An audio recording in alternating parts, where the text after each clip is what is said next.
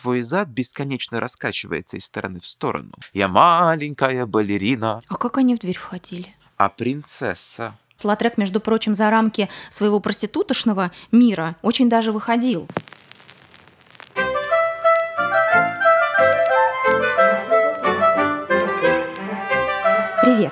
С вами подкаст «От Ван Гога уши», где мы говорим не только о Ван Гоге, художниках и картинах, но и о событиях, на фоне которых эти картины создавали. От эпизода к эпизоду мы выясняем, как идеи, питавшие художников, отражались в музыке, литературе, театре, кино, сплетались с философией, религией, политикой и открытиями в науке. Этот подкаст мы делаем совместно с образовательным проектом «Марабу» и «Шатология». С вами Алина Аксенова, автор и ведущая подкаста. В обычной жизни я читаю лекции по истории искусства, пишу о нем книги и придумываю образовательные курсы для детей и взрослых. Наш первый сезон о сложном и богатом на перемены времени рубеже XIX и XX века, названном «Прекрасной эпохой». Сегодняшний выпуск о воспетом Анри де Тулуз-Латреком мире парижских кабаре и театров, их звездах и о том, кем они были, как выглядели, как танцевали, во что одевались. И для этого с нами сегодня историк моды Тим Ильясов. Ты, пожалуйста, расскажи немножко о себе то, что считаешь нужным. Исследователь моды все-таки. Я всегда это подчеркиваю, потому что историк моды у нас а, один, Сан Саныч Васильев, а, и у историка моды все только и только в прошлом, а я все-таки занимаюсь модой как феноменом, мода, модой как явлением в принципе и в прошлом, и в настоящем, и в будущем, и в этом смысле я не ограничен только историей, поэтому исследователь моды.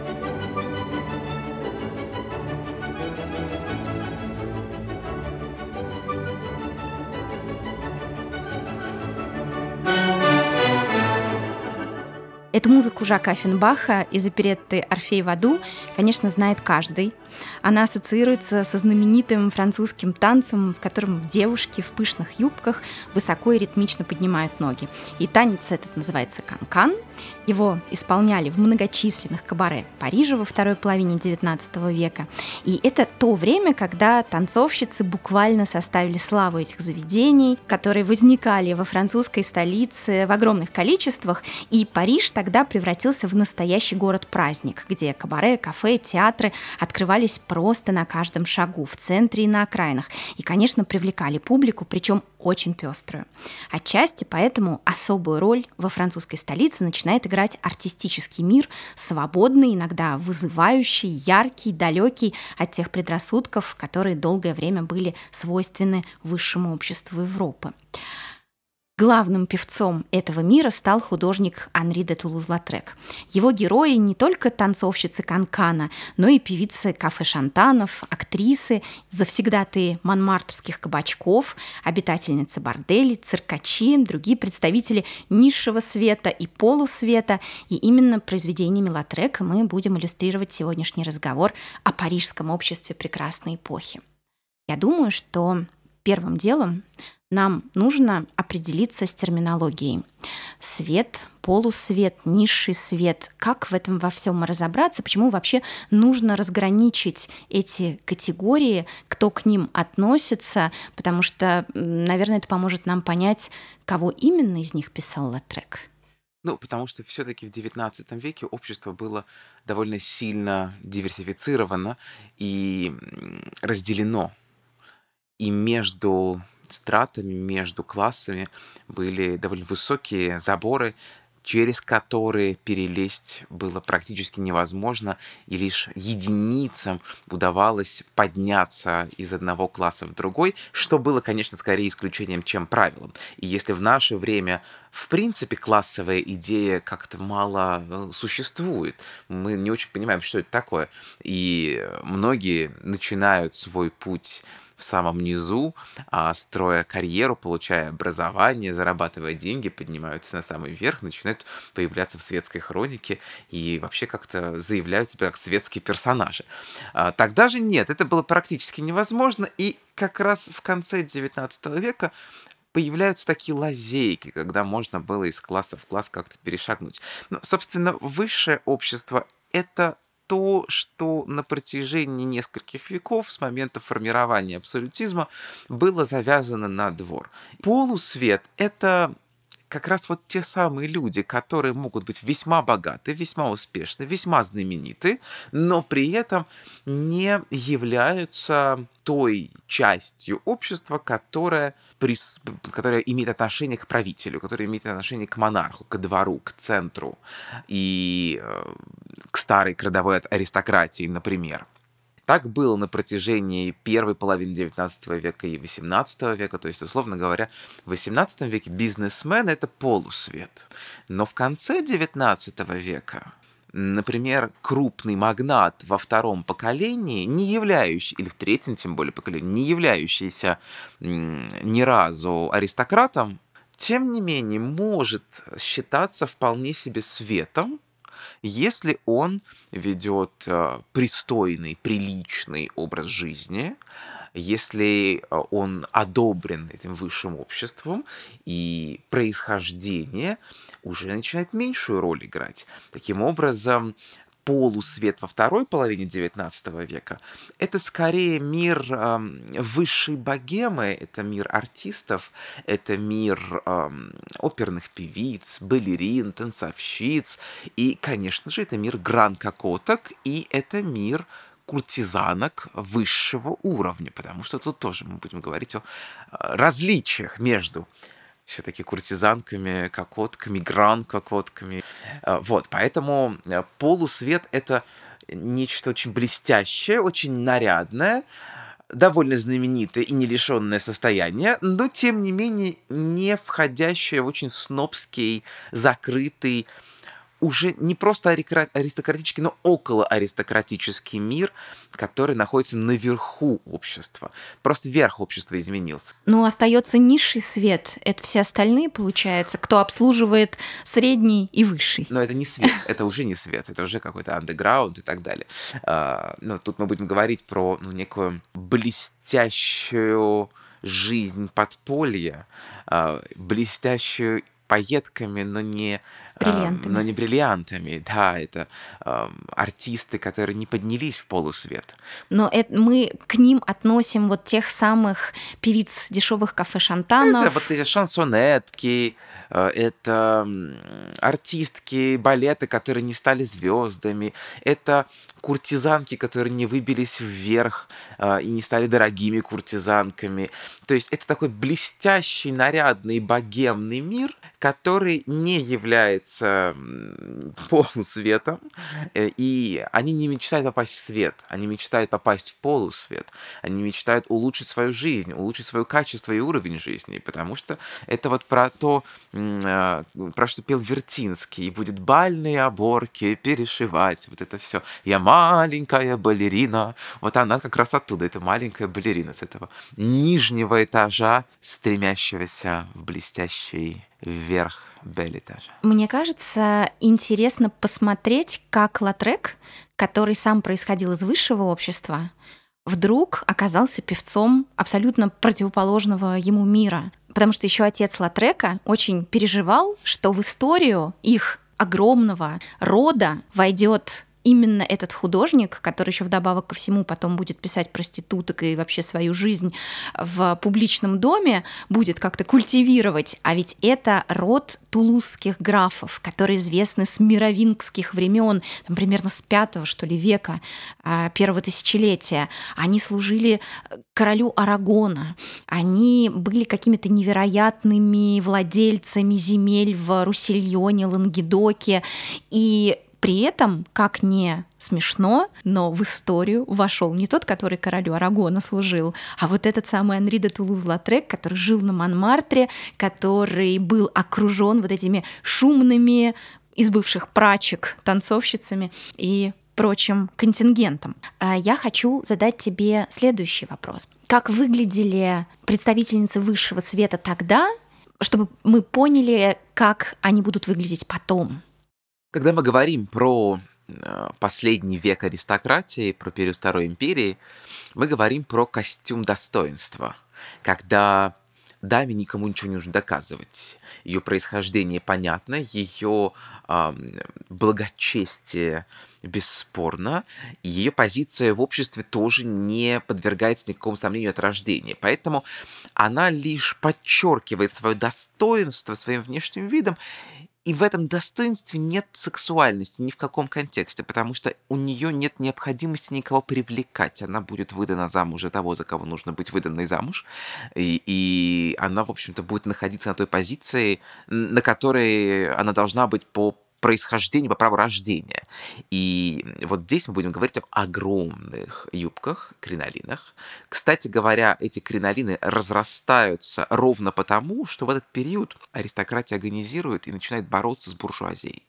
Потому что деньги и власть теперь есть не только у аристократов, но и у буржуазии высшего уровня. И позволить себе роскошную одежду может себе не только аристократия. И это будет бесконечное соревнование за объем. Появляется кринолин, что позволяет сделать юбки объемнее. И вот э, в 1850-е годы юбки начинают расти, потому что Ворд создал э, платье на кринолине для императрицы Евгении. Естественно, в подражании императрицы все буржуазные дамы надели такие же кринолины. Но императрица должна отличаться от них. Она не может быть такой же, как они. И что делает э, Ворд для императрицы? Он делает для нее платье в два раза больше. А что будут делать дамы из буржуазии? Они будут подражать своей императрице, они будут носить такие же огромные платья. И этот кринолин растет каждый год. А как они в дверь входили? Двери становятся шире, мебель меняется, интерьер меняется, пространство меняется. Потому что так издевались же над этим, над всем, что, э, во-первых, проблема была не только в дверях. Проблема была в, в городе в целом, в городском пространстве. Эта дама занимает очень много места в пространстве, потому что в основном кринолины были у обычных горожанок диаметром, ну, примерно в метр, но были экстремальные модницы, а экстремальные модницы, которые перегибают палку, есть всегда. Э, и в пиковый период кринолинов их э, объем мог достигать трех метров в диаметре. Одной из африканских принцесс, я уже не помню какой, принцесса, императрица Евгения, подарила платье от Ворта с роскошным кринолином, который был потрясающе там отделан. И это был гигантский кринолин. И потом какой-то из послов прибыл в это африканское государство, а, увидел там эту принцессу, которая получила это платье в подарок, но не очень поняла, что это. К нему приделали жертв и носила его как зонт над ней, как огромный такой шатер. Она сидела под этим шатром а, и, в общем-то, прохлаждалась. Были проблемы с пожарами, а, были проблемы со смертями женщин в кринолинах. Сколько их погибло? Из-за чего? Все очень просто. Из-за неподвижности их? Вот смотри, вокруг тебя а, трехметровый такой вот огромный а, круг из огромного количества легко воспламеняющейся ткани. Огромный. И больше того, она конусообразной формы. Это такой идеально сложенный костер. А, у тебя открытые камины. Ты подошла к камину, ты не, зам... ты не можешь заметить, что ты загорелась, потому что огромный, он огромный и там край твоего платья загорелся. И если кто-то это заметил, из мужчин, я подчеркну, и потушил тебя, ты спасена. А если там только женщины, ни одна женщина к тебе не подойдет. Ты сгоришь у них на глазах, потому что они, они в этих кринолинах, если к тебе подойдут, точно так же загорятся, ничего не смогут сделать. То есть, если женщина загоралась, спасти ее было нельзя. Это все очень красиво смотрится на портретах кисти Франца Винтерхальтера, который наверное, всех э, высокопоставленных дам того времени написал, но применительно к жизни это, наверное, все, все совсем по-другому звучит. Э, но уже, кажется, к середине 70-х годов, если просто отталкиваться от картин импрессионистов и главного э, художника, писавшего женщин Пьера Гюста Ренуара, у него довольно много появляется образов дам, совсем другого силуэта. Скажем, «Дама в голубом», «Картина в саду». Э, ну, там много можно увидеть вариантов там, танцующих, гуляющих женщин, которые выглядят иначе. Кажется, такого безумия колоколообразного там уже нет. И я так понимаю, что именно в середине 70-х, ровно после падения Второй империи, у нас происходит изменение еще и в силуэте. В начале 70-х. А какой именно он стал? Вот как, как его форму тогда определить? И причины этого изменения, может быть? Причина две. Во-первых, э, самая абсурдная мода должна рано или поздно закончиться, и попытки сделать этот огромный тяжелый силуэт более э, каким-то удобным были сделаны еще во времена Второй империи. Правда, они были довольно безуспешны. В 1867 году э, появляется кринолет вместо кринолина. Это кринолин, но без передней части. То есть это вот э, весь этот объем, но только сзади, а впереди плоско. Э, кринолет плохо приживался, потому что дамы консервативные продолжали носить то, что им было казалось приличным. А когда в 1870 году пала Вторая империя, вместе с ней пал и кринолин. Ну и слава богу. Ну и слава богу. И очень резко появляется новый силуэт, мы уже отметили, что, в принципе, силуэт смещается назад. Кюэля францез, такой французский зад. Э, вот этот кринолин назад смещаться начинает. Потому что еще при Второй империи начинается эра куртизанок. Только тогда еще они были менее значимы, скажем так, чем позже это будет. Потому что вспомним э, роман Эмили Золя «Нана», Угу. Действие романа происходит еще во времена Второй империи, но это конец Второй империи. То есть это вот агонизирующая Вторая империя. Это там 1800, как раз 67-68 год, когда Нана э, выбивается в люте. Суть в том, что силуэт становится более узким, более вытянутым. Исчезает этот огромный кринолин. К женщине теперь можно подойти. Это же важно. К женщине в кринолине нельзя подойти близко. То есть это еще дополнительная защита ее благочестия. Конечно. Э, в этом же фишка. К женщине в кринолине невозможно подойти ближе, чем на расстоянии кринолина. То есть ты к ней не можешь приблизиться. А здесь исчезает кринолин, соответственно, вот эта физическая конструкция, которая тебя отделяет от э, тела этой женщины, исчезает. Но на место кринолина приходит турнюр. Турнюр будет в моде две эпохи. В 70-е и 80-е годы с небольшим перерывом с 1878 по 82 год будет маленький перерыв в турнюрчиках. Это тоже отдельно любопытная история. Почему появляется турнюр? Да потому что мы сказали, после Второй империи на первый план в культуре выходят вот эти самые дамы полусвета. Актрисы, танцовщицы, певицы и так далее. Если ты э, певица или танцовщица или актриса, у тебя есть только два пути выйти замуж. Либо ты выходишь замуж за себе подобного артиста, либо в лучшем случае за антрепренера, какого-нибудь директора театра э, или какого-нибудь, не знаю, очень эм, экзальтированного, там, не знаю, театрального деятеля какого-нибудь. Но точно будет все вокруг театра. То есть, в общем и целом, э, брак тебе грозит только внутри э, тусовки. Эта тусовка тебе не принесет денег, почета и славы большой. Соответственно, эти дамы зачастую отказываются от брака весьма осознанно, а, и выходит на рынок а, курти... не куртизанок, а скорее кокоток. Кокотка — это дама, которая имеет одну главную, единственную цель. Найти богатого покровителя? Конечно. Найти богатого покровителя. Соответственно, если даме света, то есть аристократке, не нужно было привлекать к себе сексуального внимания, она должна была э, создавать образ достоинства, она должна была входить, и все бы видели, что она достойная. То есть здесь напротив манера поведения, манера говорить, манера ходить, походка, жестикуляция, артикуляция, все должно привлекать к тебе мужское внимание и должно возбуждать, потому что э, ты должна быть на виду, при этом очень важно соблюсти границы, потому что э, ты кокотка, но не куртизанка, ты продаешься за очень дорого, но не на одну ночь. И, соответственно, турнюр — это такая манкая штука. Когда ты идешь в кринолине, ты плывешь.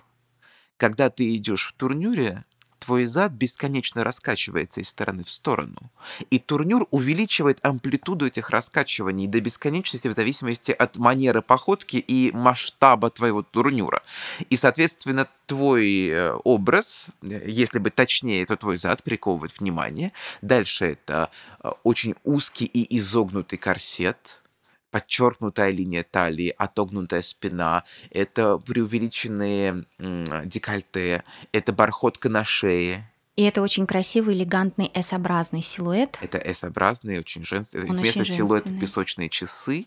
Это такой немножко экзальтированный, такой истерически женственный силуэт. Я тебя Он... сейчас перебью, потому что когда речь заходит об S-образном силуэте, я не могу не вспомнить трактат о красоте Уильяма Хогарта, художника XVIII века, который очень интересную парадигму выводит о том, что в конце определенной эпохи всегда э, мода, искусство и архитектура даже, ну, в общем, все э, формы культуры, э, которую можно назвать визуальной, они вдруг начинают тяготеть к этой исообразной э, извилистости. Например, готика, финал эпохи Средневековья и готика, ее фигуры, скульптуры, которые мы видим у входа в собор, они очень часто приобретают вот именно эту S-образную форму. То же самое касается 17-18 века, конец эпохи барокко, это S-образная изогнутость силуэта рококо, в мебели в первую очередь эти изогнутые ножки, подлокотники похожей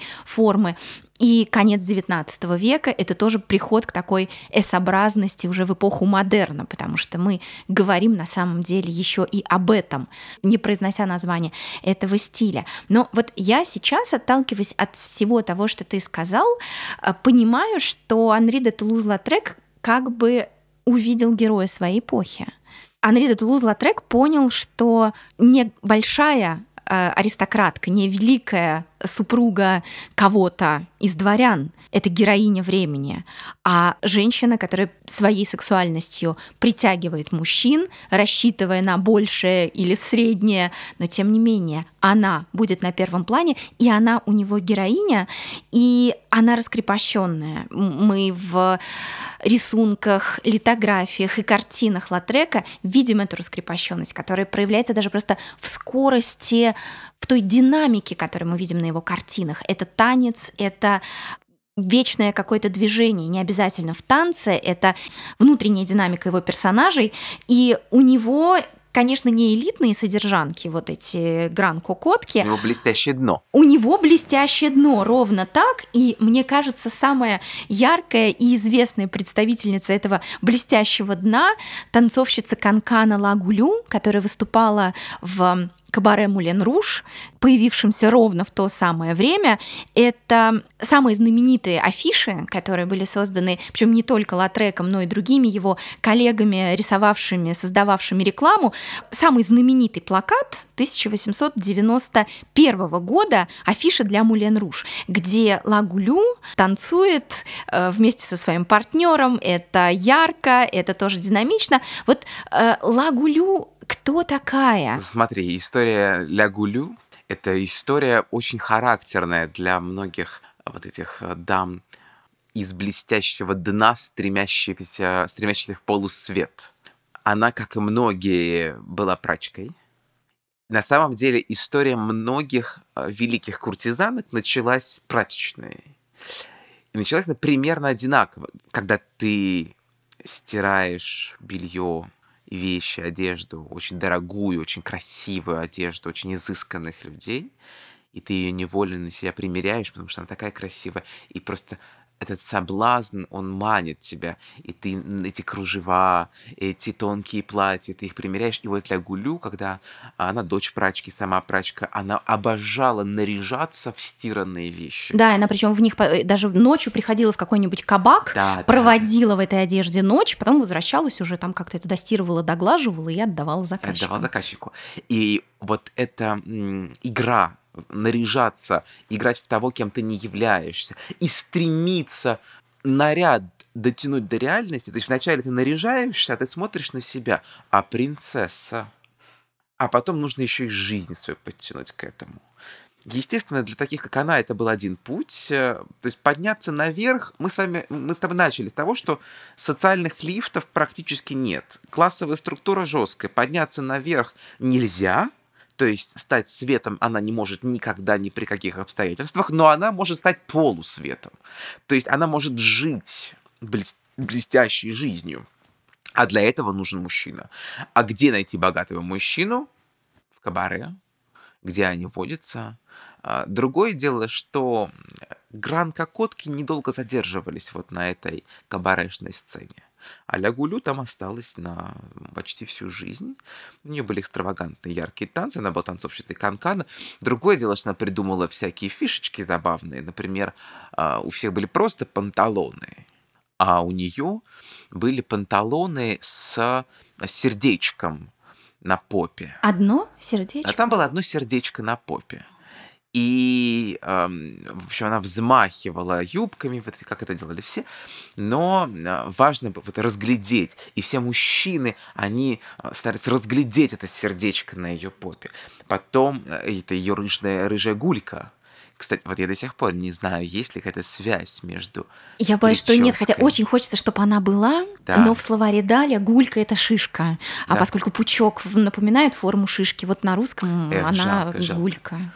А, хотелось бы, хотелось, потому что ля гулю и гулька, а прическа-то у нее была ровно такая. Но вообще, ля гулю это, конечно, эм, большеротая или обжора, или э, много можно этому французскому выражению подобрать каких-то русских обозначений, но мне нравится большеротая. Дело в том, что она, когда обходила э, в танце э, гостей кабаре, она, в общем-то, выпивала все, что было у них на столе. А иногда и доедала. Да. Не гнушалась, да. Не гнушалась. То есть она такая идет и пляшет и в себя, и в себя, и нормально.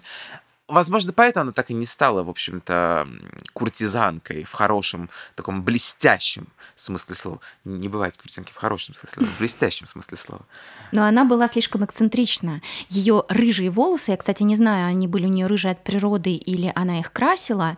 И у меня тоже такой вопрос, может быть, ты знаешь, почему часто куртизанки высшего, низшего эшелона в XIX веке были рыжеволосыми, ведь есть какой-то, мне кажется, процент. Они на самом деле хотели бы быть блондинками. А, но не получалось. Но тогда еще не было э, способа безопасно осветлить свои волосы, нормально осветлить свои волосы. Перекись водорода начали использовать сильно позже для осветления волос, а качественный блонд, э, то есть э, безопасное осветление волос, это вообще 1909 год, это уже Жен Шулер, основатель потом компании L'Oreal. То есть им бы хотелось быть блонди, но ты не можешь быть блонди, а хна есть хна, ты можешь быть рыжий.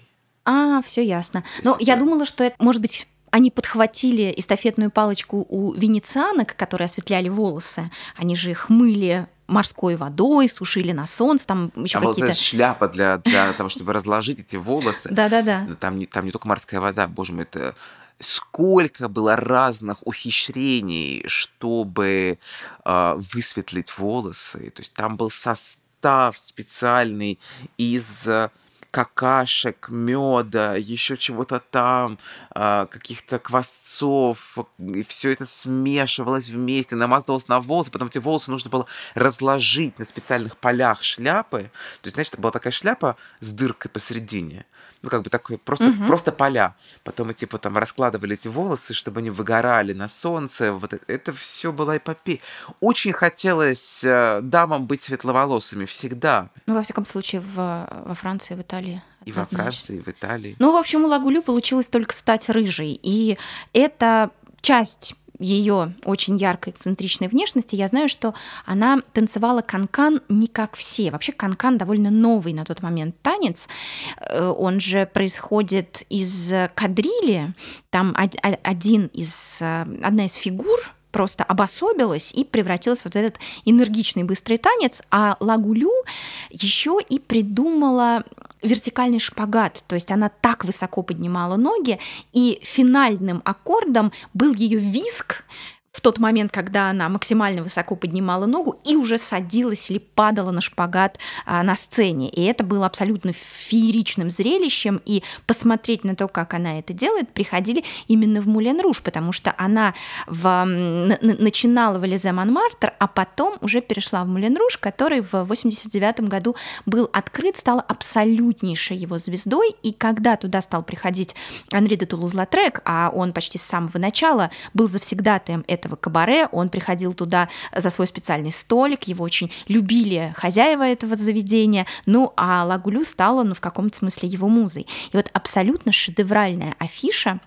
танец Мулен Руш 91 года, где Латрек проявил ну, всю свою гениальность плакатиста. Я еще не раз сегодня скажу о том, как он поднял рекламу совершенно на новый уровень, фактически сказав, что реклама может быть искусством, но главное в другом. Здесь мы видим пример того, как эта реклама работает. Ничего лишнего, но все самое главное. И он развернул Лагулю на этом плакате естественно, самым красивым местом, там, где у нее сердце было. Он развернул ее этими панталонами, причем люстра наезжает на эти панталоны так, что мы сердце не видим, потому что это слишком конкретная и, наверное, пикантная деталь, которая не нужна, а позади нее целая арабеска из зрителей, которые даны только черным силуэтом, но они дают такой ритм, такую динамику, что мы понимаем, как движется, с какой скоростью танцует Лагулю, а на первом плане ее партнер Валентин Бескостный. Э, у Лагулю, кстати, здесь красные чулки. Это тоже принадлежность танцовщиц канкана и блестящего низа дна, дна блестящего да, дна. блестящего дна или это повсеместная была мода по поводу чулок в принципе красный цвет это цвет который в свете очень боялись очень редко использовали красный, могли использовать какой-нибудь глубокий бордовый, там какой-нибудь винный, терракотовый, но вот алый цвет для света казался очень вызывающим и неприличным. Поэтому алый цвет, красный цвет — это всегда тот цвет, который так или иначе носили дамы блестящего дна или дамы полусвета, и это алые цветы, букетики алых роз, например. Ну а в случае с чулками они же привлекают внимание к ногам. А в канкане-то самое конечно, главное это конечно. ноги. А вот на этой афише, возвращаясь к ней, изображен силуэт Валентина Бескостного. Это совершенно фантасмагорический, на мой взгляд, персонаж, которого я лично не могу обойти вниманием. Он э, бескостный, потому что это прозвище. Он, в общем, был анатомически устроен так, как все, но нужно учитывать, что у него был, была гипер, э, гиперподвижность, гиперэластичность суставов, поэтому он мог гнуться в любую сторону, э, в любой степени интенсивности. И поэтому он часто в этом энергичном танце вместе с Лагулю извивался буквально как змея. И это тоже притягивало внимание. Причем интересно, что он работал в лавке своих родителей, они торговали вином. У них в СО, в месте, где семья жила, был какой-то свой виноградник. И он продавал днем вино, а танцевал ночью и не брал ни копейки ни разу за эти выступления, потому что это было его хобби, его отдушина, и э, он совершенно не мыслил, что это может э, стать его карьерой, средством заработка. Ужасно интересный персонаж. Ну вот я сказала про гениальность Латрека в плане а, создания афиш. Это вообще тот период, когда искусство разворачивается в сторону минимализма. Оно старается избавиться от лишних деталей, от предельной детализации, которая была свойственна ну, классическому академическому искусству, скажем, в середине, да и во второй половине XIX века. И его афиши, правда, выгодно отличались от того, что э, делали другие. Вообще говоря, о Мулен Руже Наверное, стоит вспомнить, что в Париже в это время чуть ли не каждую неделю открываются новые питейные заведения. Мы уже много раз вспоминали, и в этом выпуске, даже и в предыдущих, что Париж обновился, в нем совершенно изменился центр города, там появилось огромное количество кафе, разных заведений, э, отчасти потому, что в тех домах, которые были построены при бароне Османе в 60-е годы, было совершенно неудобно тусоваться. Для того, чтобы позвать гостей к себе, ну, нужно большое имение, а теперь уже с имениями многие попрощались. У нас городская жизнь городских людей.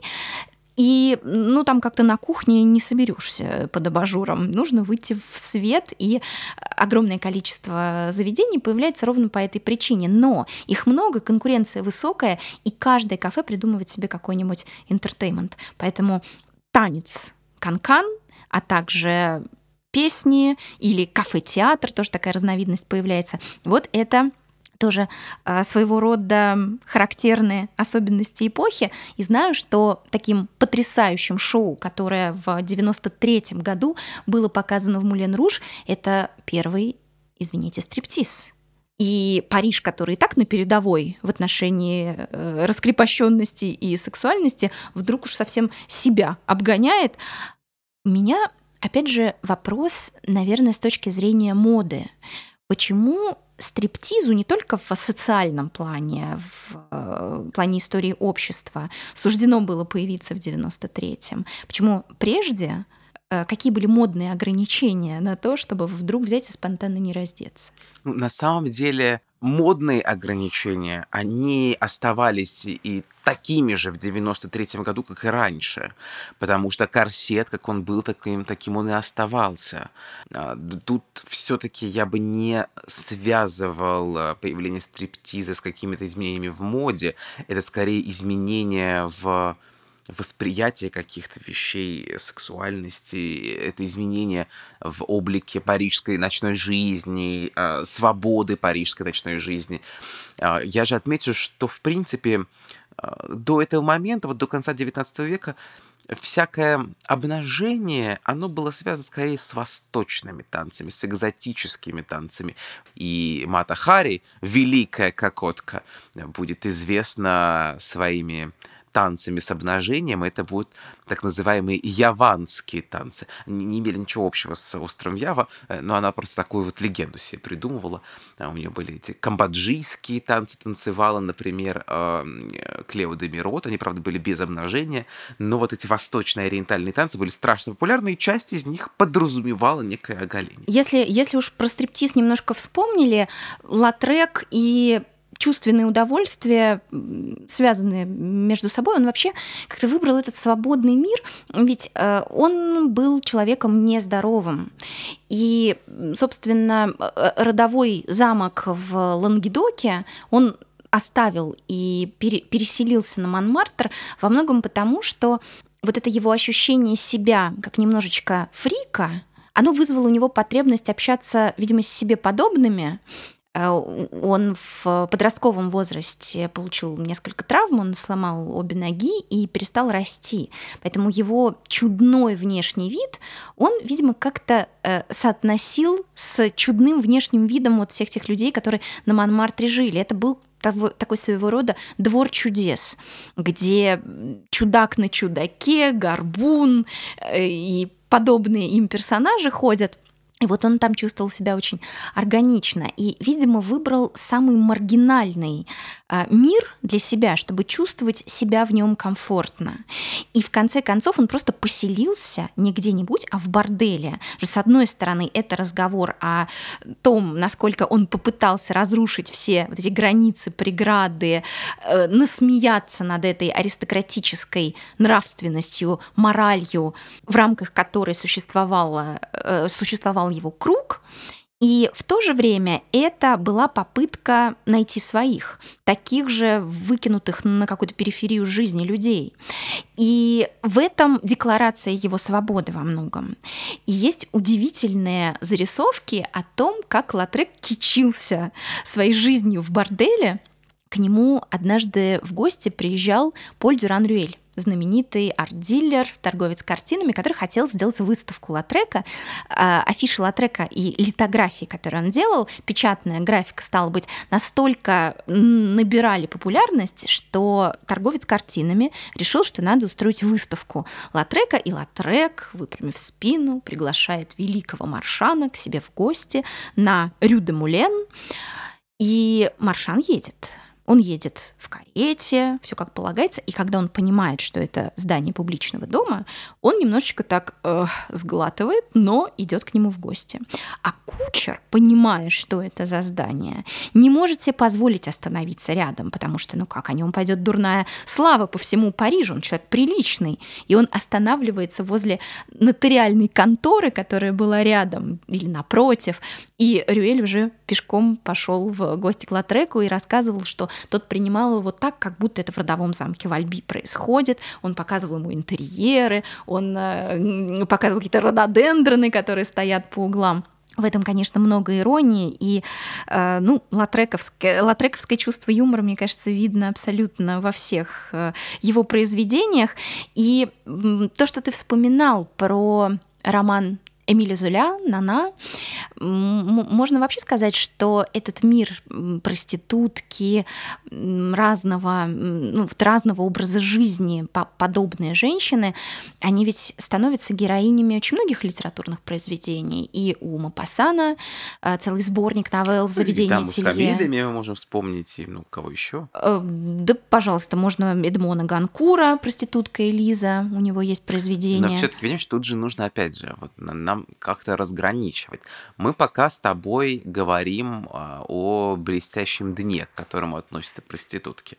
А все-таки а, легкомысленные женщины Парижа конца XIX века это не только проститутки. Ну давай вот о них, потому что Латрек, между прочим, за рамки своего проститутошного мира очень даже выходил. И на Елисейских полях ему заказывали афиши, он был завсегдатаем очень многих приличных мест. Так что давай поговорим о тех, кто водился в этих приличных местах и что это за места такие. Ну просто мы с тобой начали разговор с полусвета, а, а в итоге как бы в основном про вот это блестящее дно. И блестящее дно Надо это... дна выбираться. Надо дна выбираться, да. А, это проститутки, которые дам де тротуар или путан. Это вот шлюхи, это уличные женщины, которые продаются на улицах а, или в дешевых борделях. Потом есть следующая категория. Это куртизан, куртизанки.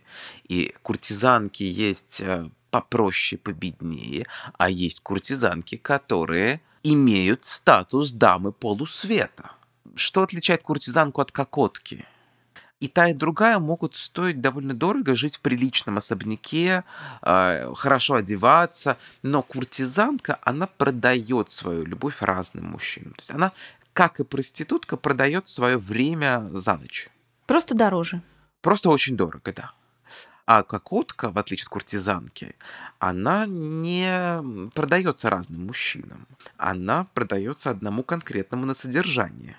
И э, стремятся стать кокотками все. То есть вот в этом блестящем подвале главная цель это вырваться в статус кокотки. А давай представим, вот уже дама стала кокоткой, как она должна выглядеть, а, во что одеваться. Она как-то отличима от аристократки на данном историческом этапе? Бесспорно. Гран-кокотка или просто гран-кокотка. Гран-кокотка это вот самые знаменитые кокотки, это самые знаменитые дамы, э, самые блестящие дамы. Как и просто кокотка, будет выглядеть очень модно. Вот самые передовые модные новинки самые яркие тенденции, самые яркие наряды и самое большое количество драгоценностей и украшений будет на ней. Именно в этот период светские дамы стремятся быть намного менее модными. И вот они берут модную картинку из парижского журнала и делят ее на два – Кокотка, она берет модную картинку из парижского журнала и умножает ее на два.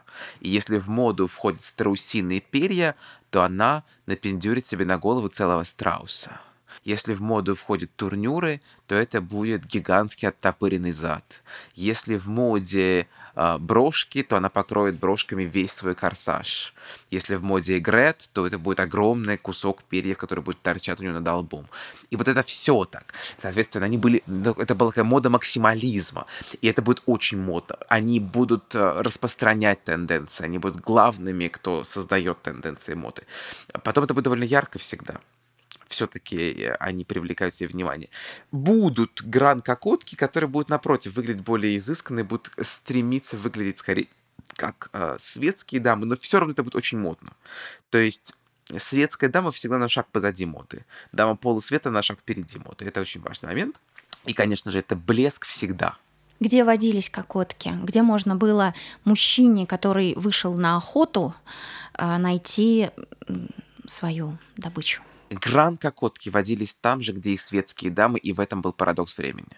Они ходили в те же театры, они также абонировали ложи, они посещали дома мод тех же кутюрье, они э, заходили в те же пассажи и магазины, они пили чай и кофе в тех же кафе, абсолютно ту же жизнь вели, что и светские дамы. Другое дело, что между ними всегда был такой стеклянный прозрачный занавес всегда, который как бы отделял их. Поэтому всегда да, вот этот столик для Эмильена Лансон, а вот за тот столик может сесть приличная дама. И они никогда не займут эти столики друг друга. Для нас сейчас это очень трудно понимаемые границы. Вот человек в Париже конца 19-го, начала 20 века, он очень четко э, видел разницу. Нам сейчас, вот поставь две фотографии, ну, мы, может быть, разницу почти не заметим. Разница очень тонкая будет. В длине шлейфа, там вот на 10 сантиметров длиннее уже вульгарно. В количестве цветов на корсаже, вот на одну розочку больше уже кокотка. Э, такие очень тонкие моменты в том, где она сидит, как она ходит, как она абонирует ложу, какой именно ложе она сидит. Вот эти ложи в театре приличные, а вот эти ложи в театре неприличные. То есть весь этот став э, хорошо знал, какие для кого стольки, и они, получается, знали в лицо этих людей? Кокотки это были очень известные mm-hmm. женщины гран-кокотки это все-таки дамы с лицом. Это певицы, это танцовщицы, это э, известные в прессе дамы. Я бы сравнил гран-кокоток с современными инстаграмщицами. Таким вот, знаешь, вот эти вот патриковские женщины, Патрик Лейдис, э, которые остро модные, стремятся найти покровителя – а, и... Подолгу заседает в дорогих заведениях. Подолгу заседает в дорогих заведениях и всячески обращает на себя внимание. Одна разница. Патриковская, э, патриканка, вот эта вот девица с Инстаграмом, она все-таки стремится стать чьей-то женой. А Гранка Котка никогда не стремилась стать чьей-то женой, потому что она никогда не стала бы ничьей женой. И она, это было правило игры. Никто не э, взял бы в жены Кокотку никогда. Между прочим, я спросила тебя про то, как они их отличали, эту за этот стол посадить, эту в эту ложу посадить, а Латреку вообще не было никакой разницы, кого писать. И Лагулю, и какой-нибудь э, Жанну Авриль, которые пели вот в этих недорогих, э, пели и танцевали в недорогих заведениях, Ивет Гильбер с ее длинными перчатками, певицу, которая тоже не выходила за рамки блестящего дна, как правило. Вместе с тем он писал Марсель Ландер, которая пела в театре Варьете, и обедала только на Гран-Бульварах, но, как я сейчас понимаю, совершенно не обязательно обедать на Гран-Бульваре для того, чтобы быть или не быть гран-кокоткой или приличной дамой, и ты, в общем, можешь даже в один и тот же ресторан ходить. Но, скажем, миссию Натансон, которая была женой издателя, а потом миллионера, а потом э, сама была миллионершей, подругой Дягилева, человека из этого мира тоже Латреку казалось нормальным писать и рисовать. Но вот есть одна героиня, очень известная, про которую я хочу, чтобы ты рассказал, потому что и она стала героиней Латрека, тем самым вот мы убедимся в том, насколько границ для него не существовало, и как вообще в это время понятие границ пошатнулось. Расскажи про Клеод де Мирот. Это одна из самых известных гран-кокоток, насколько я знаю, известных э, далеко за рамками Парижа, во многом еще благодаря медиа, которые позволяли транслировать э, образ широко. Ну, слушай, э, э, Клео де Мирот была первой, как мы бы сейчас сказали, всемирно известной фотомоделью потому что ее образ появлялся на открытках пасхальных рождественских Мадон, и это были миллионные тиражи. И ее лицо было одним из самых узнаваемых лиц конца XIX века. А, естественно, ей приписывались всякие разные э, драматические отношения с самыми яркими мужчинами своего времени. Роман с королем Бельгии Леопольдом II, которого называли не иначе как Клеопольд. Там, по-моему, было карикатур немыслимое количество. Немыслимое количество. Э, и она очень переживала по этому поводу, потому что на самом деле ничего и не было между ней и королем Леопольдом. Вообще, э, любопытно то, что мы все дружно до сих пор упорно причисляем Клео де Мирот к стану гран-кокоток. То есть мы перечисляем великих кокоток этого периода, конца века, начала 20 века, конца 19 начала 20 это э, Каролина Теро, это Леон де Пюжи, это Эмильена Алансон, это Мата Хари, и это Клео де Мирот. При этом Клео де Мирот всеми силами отрицала свою причастность к кокоточному клубу во-первых, ну, все-таки она была благородного происхождения. То есть, э, в отличие от всех мной перечисленных героинь, она-то все-таки была дамой, которая родилась не прачкой. Она из благородной семьи. Во-вторых, она была, в отличие, опять же, от всех этих девиц, настоящей балериной. То есть она была по-настоящему талантливой, примой, она была знаменитой балериной. Э, то есть она была звездой сцены, и сцены белой, а не сцены кабаре. Но мир балета все равно считался доступным, да, мир из, из которого равно, выходили. Все равно считался полусветом. Абсолютно верно, это так. Но тем не менее, все-таки э, балерина и э, танцовщица кабаре или танцовщица ревю это разный статус в полусвете. Совершенно. Но не суть.